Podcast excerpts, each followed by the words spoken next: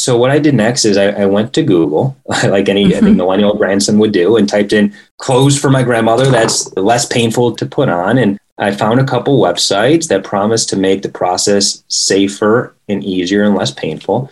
Ordered a few things, sent it to my grandmother, and when it got to her, she refused to try anything on. And I asked her why. She simply said, too ugly.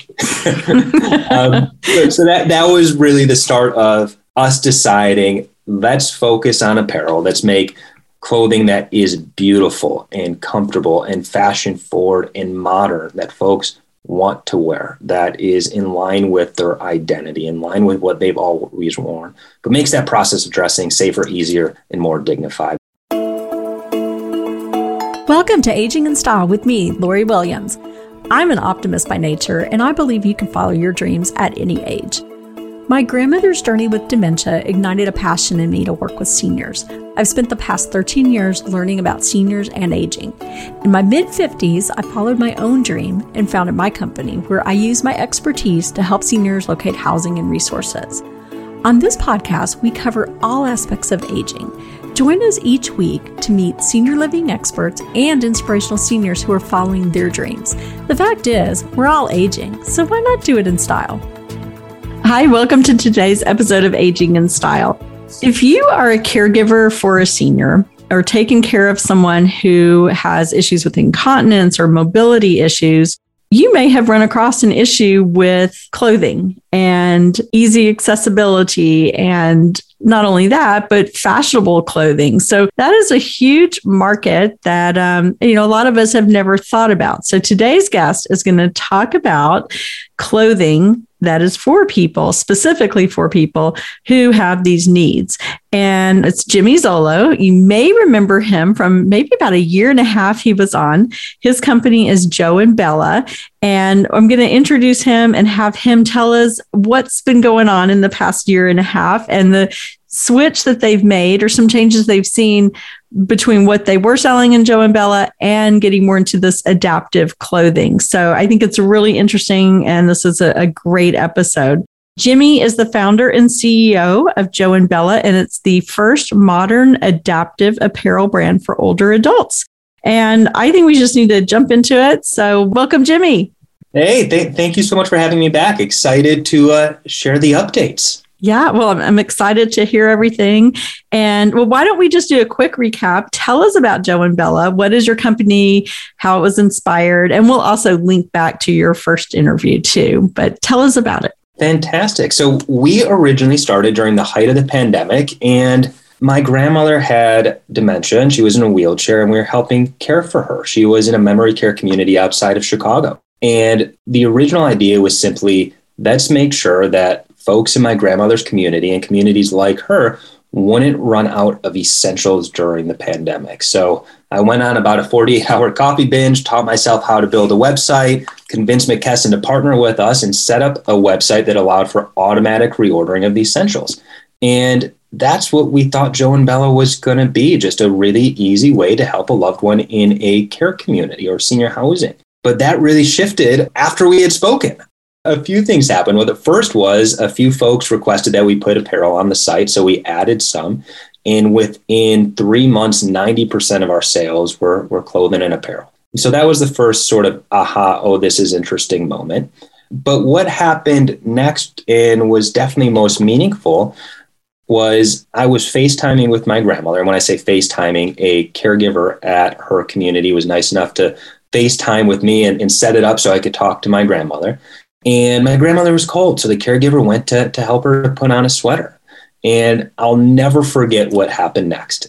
She dropped an F bomb. it was oh, no. uh, it was the first time in my life I'd ever heard my grandmother swear. Um, I didn't know she knew that type of language, so it was it was shocking. It was surprising. But what had happened, the pain of simply having to move her arm back a little bit to get into the sleeve and to get dressed was just excruciatingly painful that it brought her to tears. Mm. And I would later find out that she was so in pain from having to move around that she would stop drinking water so that she wouldn't have to go to the bathroom. That mm. she was taking all of these really small, subtle steps to, to limit her pain. And I remember just being so incredibly frustrated because that pain to me felt unnecessary, that there ought to be a better way to, to help her get dressed, to help her get undressed, to help her go to the bathroom so that she doesn't need to live with that level of pain day in and day out, and frankly, multiple times during the day. So what I did next is I, I went to Google, like any mm-hmm. millennial grandson would do, and typed in clothes for my grandmother that's less painful to, to put on. And I found a couple websites that promised to make the process safer and easier and less painful. Ordered a few things, sent it to my grandmother, and when it got to her, she refused to try anything on. And I asked her why. She simply said, too ugly. um, so that, that was really the start of us deciding let's focus on apparel. Let's make clothing that is beautiful and comfortable and fashion forward and modern that folks want to wear that is in line with their identity, in line with what they've always worn, but makes that process of dressing safer, easier, and more dignified. And so that's what we're up to now. And that's what uh, we've been doing for the last year. And we, we, we've got some exciting updates coming now. That's great. And I love it that you saw that need and just kind of pivoted and went with it because I think that is an overlooked segment of the market. And there are so many people who who need clothes like this for so many reasons. And that's it's so sad to think of someone not drinking water because they don't want to have to go to the bathroom because it's painful and it's difficult and everything. So I love that you had that aha moment and here we are now. So let's kind of get into what exactly what is adaptive clothing? So adaptive clothing is any type of apparel that has one or multiple alterations that can make the process of getting dressed easier. Um, so it could be something as simple as maybe the buttons are magnetic instead of traditional buttons. So if someone has extreme arthritis or parkinson's things will button right up as opposed to actually having to go and do each button individually. Or, you know, Velcro sneakers are a form of adaptive apparel. For us, when we when we think about designing adaptive apparel, we we want to be conscious of a few things. Number one is that older bodies uh, have different needs than younger bodies. And when you look in the news, you'll see lots of adaptive apparel brands are out there, but pretty much all of them are focusing on younger demographics. Uh, Kim Kardashian, for example, and Skims just launched their own adaptive apparel line. Really? really? Which I think is a good thing for us. It's bringing more awareness to the space and the sure. Mm-hmm. But what a 25 year old woman would wear is very different than what a 90 year old woman would So mm-hmm. the type of fabric, the type of fit, the, the, just the way our skin changes as we age, we need to be conscious of in design. And so our apparel really has two goals. The first is it's all about extending independence. So reinforcing existing habits and behaviors to make that process of getting dressed and undressed really easy. So it's about making maybe armholes larger than normal or closer to the front of the shirt than they normally are. So an individual doesn't have to reach back. It's about using magnetic snaps or having extra uh, stretchy fabric at certain parts. So it's not, you're not trying to really pull something on up over a part of the body that that isn't going to bend or move in a specific way so it's number one it's about extending that independence and for for individuals who dressing independently is no longer an option it's about easing the challenge of assisted care and assisted dressing. So if you need a caregiver, whether that's professional or caregiver to help, professional or family to help you get dressed, it's about just making sure that's easier. The number one workers' comp issue right now in senior housing is about transitions, which means getting someone up into a wheelchair to the to the toilet to get them up to change. So this is a this is a big issue, and with such a big caregiver shortage, making sure that caregivers have enough time to help an individual dress properly is going to keep them healthy and safer too. So it's it, it works both ways. Mm-hmm. Okay, that sounds great. Okay, you were earlier when we were talking, the products are coming out and you did a photo shoot in LA. So I want to hear more about this story. I want you to share this. yes. So we have a photo shoot coming up next week, which we are so absolutely excited about. Our first two products are about to come to market, uh, depending on when this releases. Uh, if you go to joeandbela.com, we'll be up and live in July.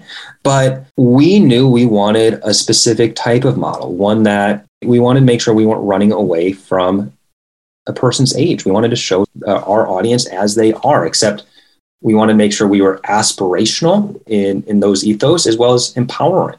And I think a lot of brands um, that target this specific demographic often miss that. They either will, you know, show a 40 year old kite surfing and pretend that's an appropriate way to market to 90 year olds, or they go the other end of the spectrum and maybe uh, present older adults in an undignified or almost ageism way. And so finding the right models for us was a challenge. And we ended up reaching out to just about every single modeling agency we could find in California, requesting um, a really broad range of, hey, well, well, anyone who is over the age of 60, let, let us know.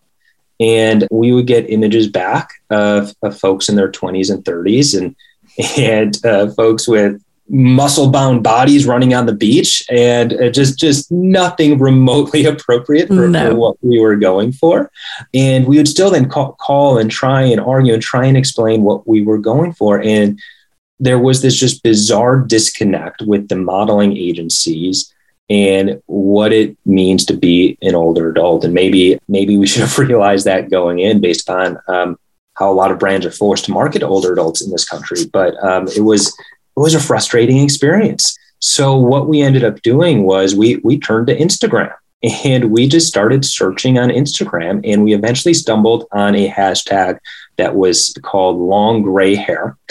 and we clicked on it and we found a few folks that were just the coolest looking older adults we've ever seen with really beautiful long gray hair. We DM them and they'll, they'll be our models for the first shoot. And they meet our brand guidelines, which are all about being true to the age of our audience, but also about being aspirational and empowered. Um, and so we're really excited to to share with you all the results when it's when it's ready to go in a couple weeks. That's amazing. I can't wait to see it. And I agree. There is definitely a disconnect in how we market products to older adults. And I know, um, you know, Facebook and Instagram, there's always ads going through. And I, you know, they catch me if it's about makeup or skincare, but they'll show doing this, oh, this is anti wrinkle, whatever. And they're using it, the model's 20 years old. Well, she doesn't have wrinkles yet.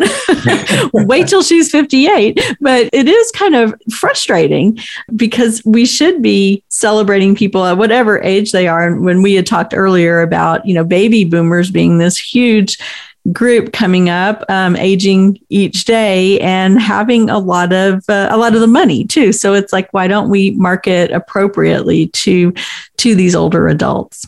Yeah, that, that, that's exactly right. Look, 10,000 Americans turn 70 every single day. By 2033, there will be more Americans over the age of 65 than under the age of 18 for the first time ever in this country. And, and of course, this is the demographic group that holds the wealth in this country. Mm. And I think it's important to recognize that in many ways, boomers are the first ever youthful generation in this country and are so distinct than their parents' generation, the silent generation who, who fought in World War II. The boomers, they want to stay young. And when I say that, I'm not talking about numerically, I'm talking about their ethos, their character, what they want to do. They still want to go out, out to concerts. They, they want to go play sports. They want to be with their grandkids.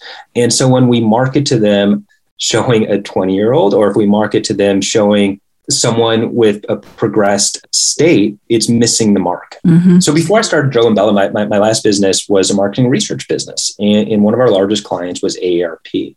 And one thing that we created was a specific measure that we called age aspiration. So the idea was we would ask individuals amongst every single age cohort, 20 to 90, if you could be any age right now, what would it be? And so, of course, 16 year olds would say, Hey, I want to be 21. And 25 year olds would say, I want to be 21. but um, where it would get interesting is typically the average age for the boomers uh, at the time of the study, they, they told us that they wanted to be in their late 30s. So that for us was really interesting. But where folks often misinterpreted that is it doesn't mean we should use images of a 30 year old. No, it's about using the ethos, the character, the, the feeling of being 30, while still representing an individual's numerical age appropriately visually as well. And so, so that that's our challenge, but all, but also our goal. Mm-hmm. That's interesting. And maybe they're wanting to feel like they felt in their 30s because I just did an interview a couple of weeks ago with this very interesting lady, um, Katharine Esty. She's in uh, Boston and she wrote a book called 80 something. Mm-hmm. And her research, and I started Googling, you know, after I talked to her, and it definitely supported it. The happiest people are the ones in their 80s. We get happier as we get older. So, like your 50s, you start getting happier. It's a, they call it the happiness curve, I believe.